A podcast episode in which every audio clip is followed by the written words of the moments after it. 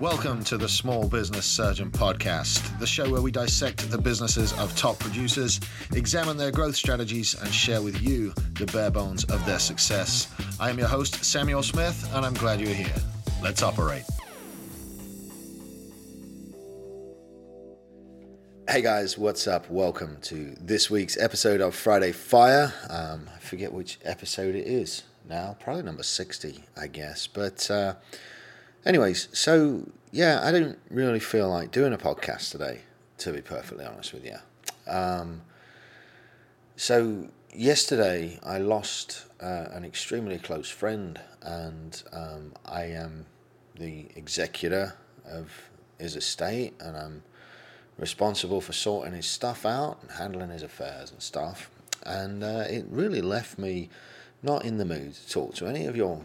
But then I thought, what am I going through right now that I can learn from and that I can share? Because every single one of us at some point in life is going to go through losing friends, losing family, and uh, and losing loved ones. So I thought, well, let me take my experience that I'm I'm living in the middle of right now, and let me share it with you guys, so that hopefully you guys can pull some lessons out of this.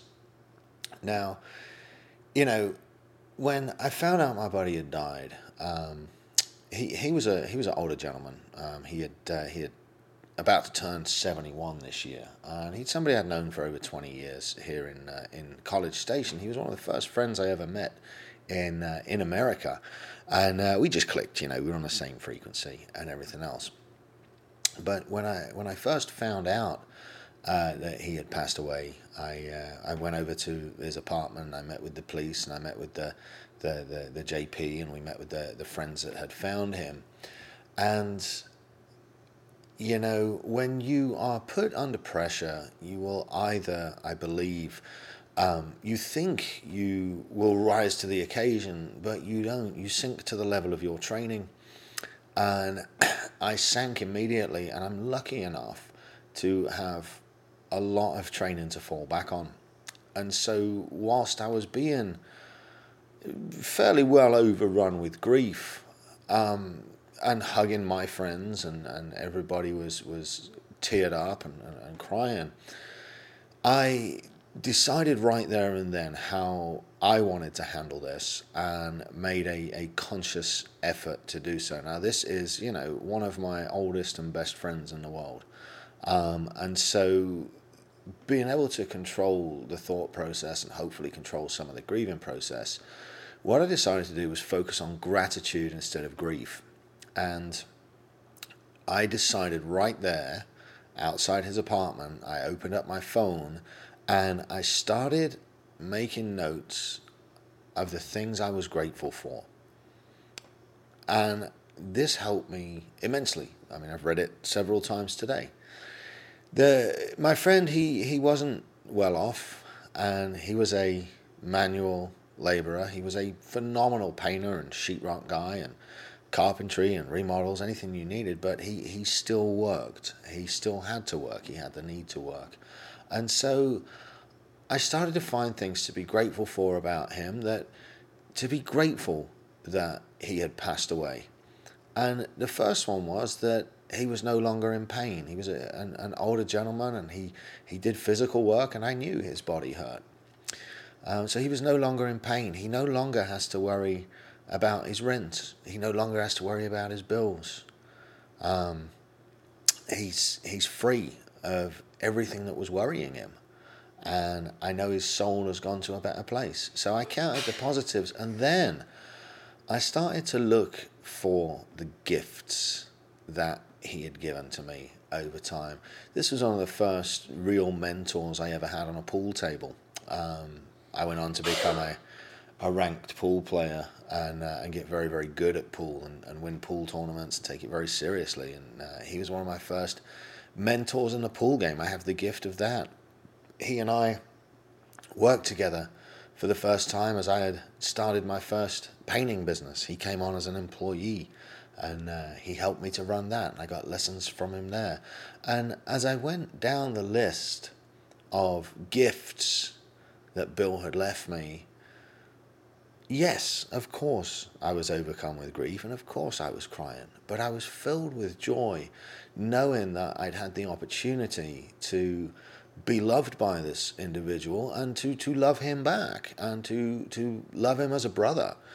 And for that, I have to be grateful that he came into my life. And I have to be grateful that he was such a huge influence in it. But then I went one step further and I started listening to the people that were around.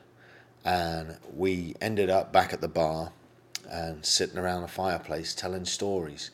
And for every story that I told and I heard, it was always a laugh and a smile. And there were a lot of tears, but there was a lot of joy. So, yeah, that's uh, that's about all I've got to say this week. I'm sorry it's a super short episode, you know, but as I'm processing this grief and what's going on, I'm trying to keep my focus on the gratitude that I have for the fact my friend spent so many years in my life and focus on all the good that he did around him. Because even though he was not a rich man, monetarily, he was one of the richest men I know in friends. Um, he was a connector before influencers were popular. Um, I'm sure if social media had been around 30 years earlier, he would have been extremely well known on social media. But he was just a guy that knew people, a guy that connected people, a guy that went out of his way to help people and uh, to always give more than he took. And uh, I think if we could all be a little more like that, the world would be a much better place. Anyway, ladies and gentlemen, that's going to be it from me. I have to go and uh, keep on working on uh, on the arrangements over here. We're going to uh, we're going to have a, a, a, small cremation, and we're going to work on a celebration of life for this weekend, where we will uh, celebrate my friend and uh, have no doubt hundreds of people show up. So uh, that's it from me this week. You all have a wonderful weekend. Reach out to your loved ones and be grateful for the relationships that you have in this world.